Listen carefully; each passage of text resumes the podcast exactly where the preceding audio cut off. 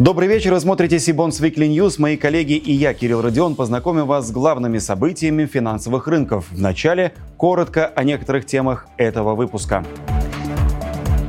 Короткие ОФЗ. На кого рассчитана новая стратегия Минфина?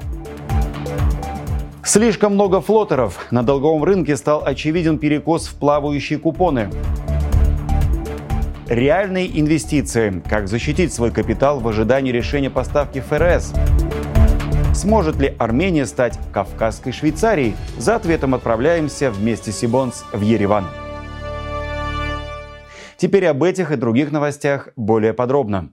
Минфин несколько изменил тактику заимствований на долговом рынке. Помимо долгосрочных ОФЗ, ведомство стало предлагать инвесторам еще и сравнительно короткие бумаги.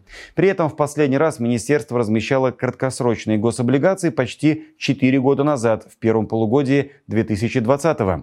Как отмечает коммерсант, произошедшая корректировка прежде всего стала ответом Минфина на запрос банков. Как пояснили в самом ведомстве, основная цель таких эмиссий – повышение ликвидности краткосрочных ОФЗ, чтобы ценообразование на такие бумаги стало более рыночным. Кроме того, министерство посчитало необходимым обеспечить диверсификацию предлагаемых гособлигаций по срокам.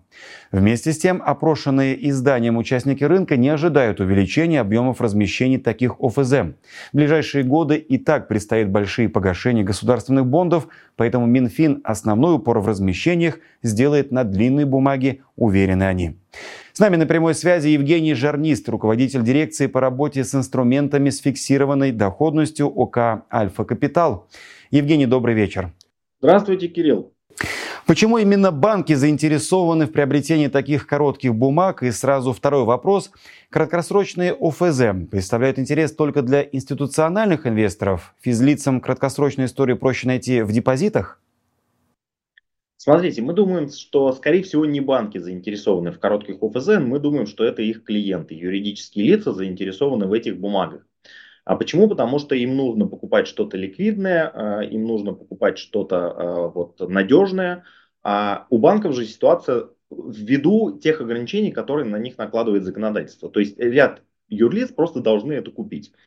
А банки на самом деле могут э, покупать и другие активы. Более того, они могут размещать деньги на межбанковском рынке под ставку близкую к ключевой, что привлекательней. Поэтому наше мнение, что не факт, что это банкам интересно.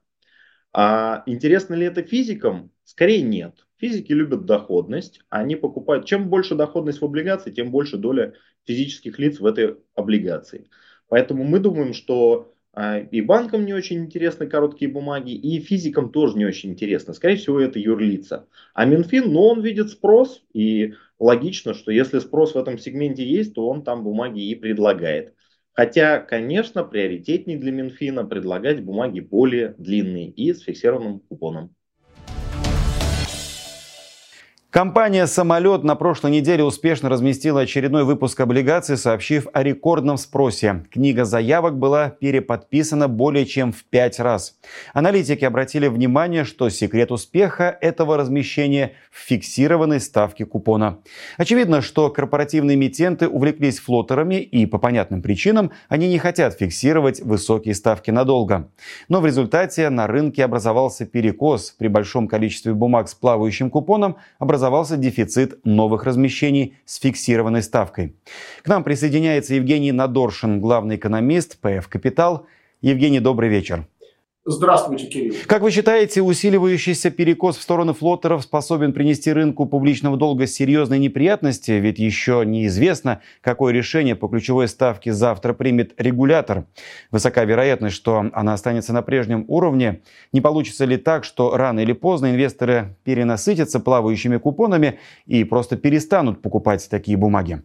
Ну, смотрите, э, в моем понимании, пока с флоутерами все более-менее в порядке. Да, видно, что многие ждут ее снижения. Видно, что именно с прицелом на будущее снижение, а значит уменьшение стоимости обслуживания без особенных усилий, на рынок выбрасывают дополнительные бумаги с плавающими купонами. Все так. А, но есть нюансы.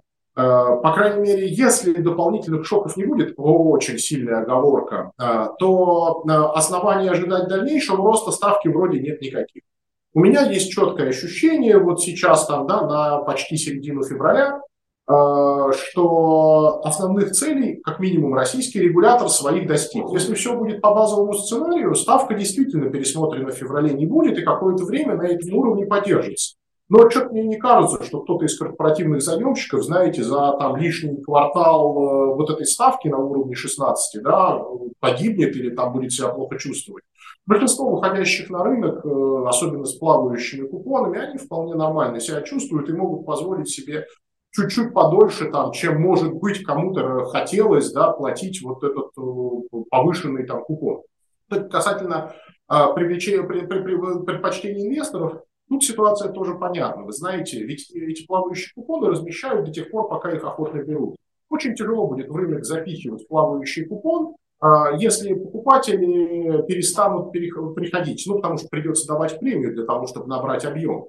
А, и я вижу, что довольно естественным образом на протяжении ближайших месяцев, помимо того, как все больше и больше э, покупателей потенциальных, да, то есть э, а, будут понимать, что фиксированный купон поинтереснее в нынешних условиях, мы будем видеть размещение с фиксированным купоном. Ну, собственно, я уже вижу, да, в том числе дополнительные размещения от тех игроков, кто предпочитал размещать плавающий купон еще недавно, размещение с фиксированными, э, так сказать, в попытке именно дать поменьше премию, да, то есть в расчете на то, что инвестор придет охотнее. Собственно, я ровно это и планирую дополнительно сделать в своем портфеле. Я уже аккуратно, плавно там перемещал на часть бумаг из плавающих купонов фиксированные, и я планирую да, сделать чуть быстрее. Ну, в общем, откровенно рассчитывая рынок скорее немного опередить.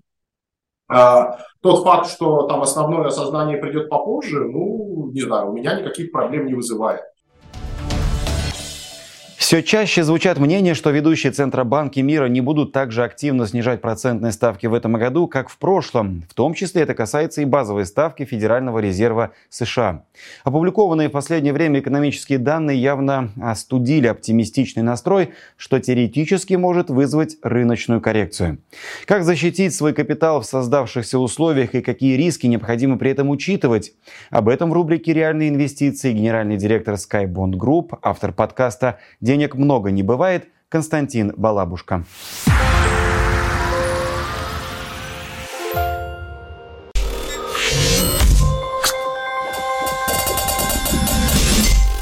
Конце 2023 года рынок возложил большие надежды на то, что ФРС начнет снижать ставки. Плюс сезонность. Четвертый квартал исторически всегда был на рынках очень активный.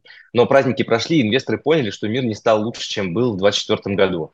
И он остался таким же, как и был в 2023. Геополитика, нарушение логистических цепочек, санкции – все это ведет к деглобализации и общему росту цен на конечную продукцию. И несмотря на то, что в США уровень инфляции значительно снизился за последние два года, есть опасения, что это снижение носит больше технический характер, так как база расчета инфляции сдвигается каждый месяц, то есть ее темпы становятся меньше, при том, что общий уровень инфляции остается высоким. Поэтому думаю, что активное снижение ставки оставит, скорее всего, э, для нового президента уже к осени 2024 года. Какие конкретные решения в отношении портфеля выглядят разумно сейчас с учетом текущей рыночной обстановки? Первое. Если есть свободный кэш в портфеле, есть смысл размещать его в инструментах денежного рынка. Ну, например, это короткие трежерис или э, какие-то инструменты, которые предлагают банки. Ставка ФРС, скорее всего, не снизится ниже 5% до весны-апреля 2024 года точно. В целом следует умерить аппетит к риску как в части наращивания доли акций, увеличения дюрации портфеля облигаций, так и ухода в сторону кредитного риска. Не время также приобретать облигации с рейтингом ниже, чем WB- или облигации с длинной дюрацией, или акции убыточных компаний. Думаю, что стоит обратить внимание на акции защитных отраслей, можно воспользоваться бумагами с постоянно растущими дивидендами. Что Big Tech, то здесь мы накапливаем позицию медленными темпами, так как для данного типа бумаг э, требуется более уверенный взгляд на мягкость монетарной политики, тем более, что недавно прошел достаточно сильный рост. С другой стороны, им пока что сложно найти альтернативу. Тот же китайский IT, например, который фундаментально выглядит гораздо более привлекательно, в настоящий момент не оправдывает ожидания инвесторов. И еще одна Э, еще одно мнение, идея, которая может одновременно и защитить портфель, и стать доходной инвестицией в портфеле, это присмотреться к цифровым валютам. Например, биткоин нельзя назвать консервативным инструментом ввиду его высокой волатильности. Тем не менее, по мере разворота монетарной политики крупнейших мировых ЦБ может вновь сложиться ситуация, что классические активы окажутся перекупленными, и инвесторы начнут покупать биткоин, так как данный инструмент нельзя назвать перекупленным по какой-либо цене. Если сравнивать капитализацию биткоина 820 миллиардов с капитализацией того же золота 14 тысяч миллиардов, то это может косвенно указывать на его значительный потенциал роста.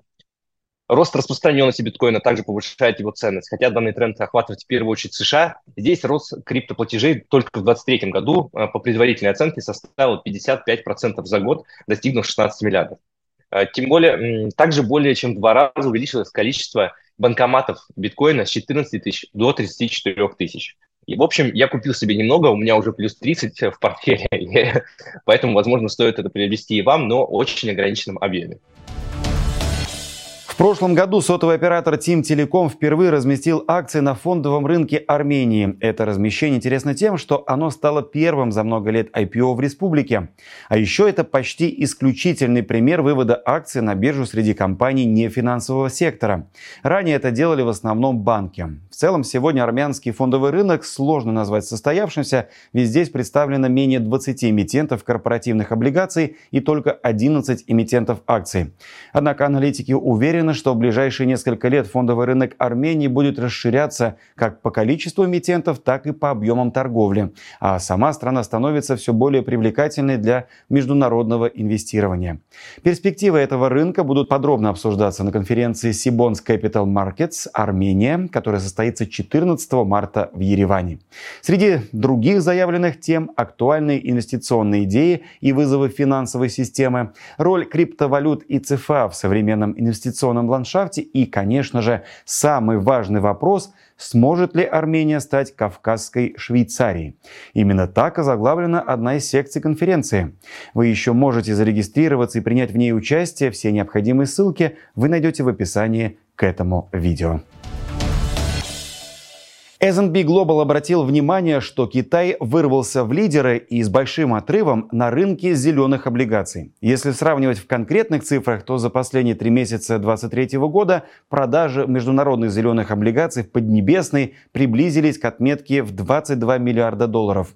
В то время как в США за тот же период объем продаж гринбондов составил менее 13 миллиардов долларов, а в Германии немногим более 7 миллиардов долларов.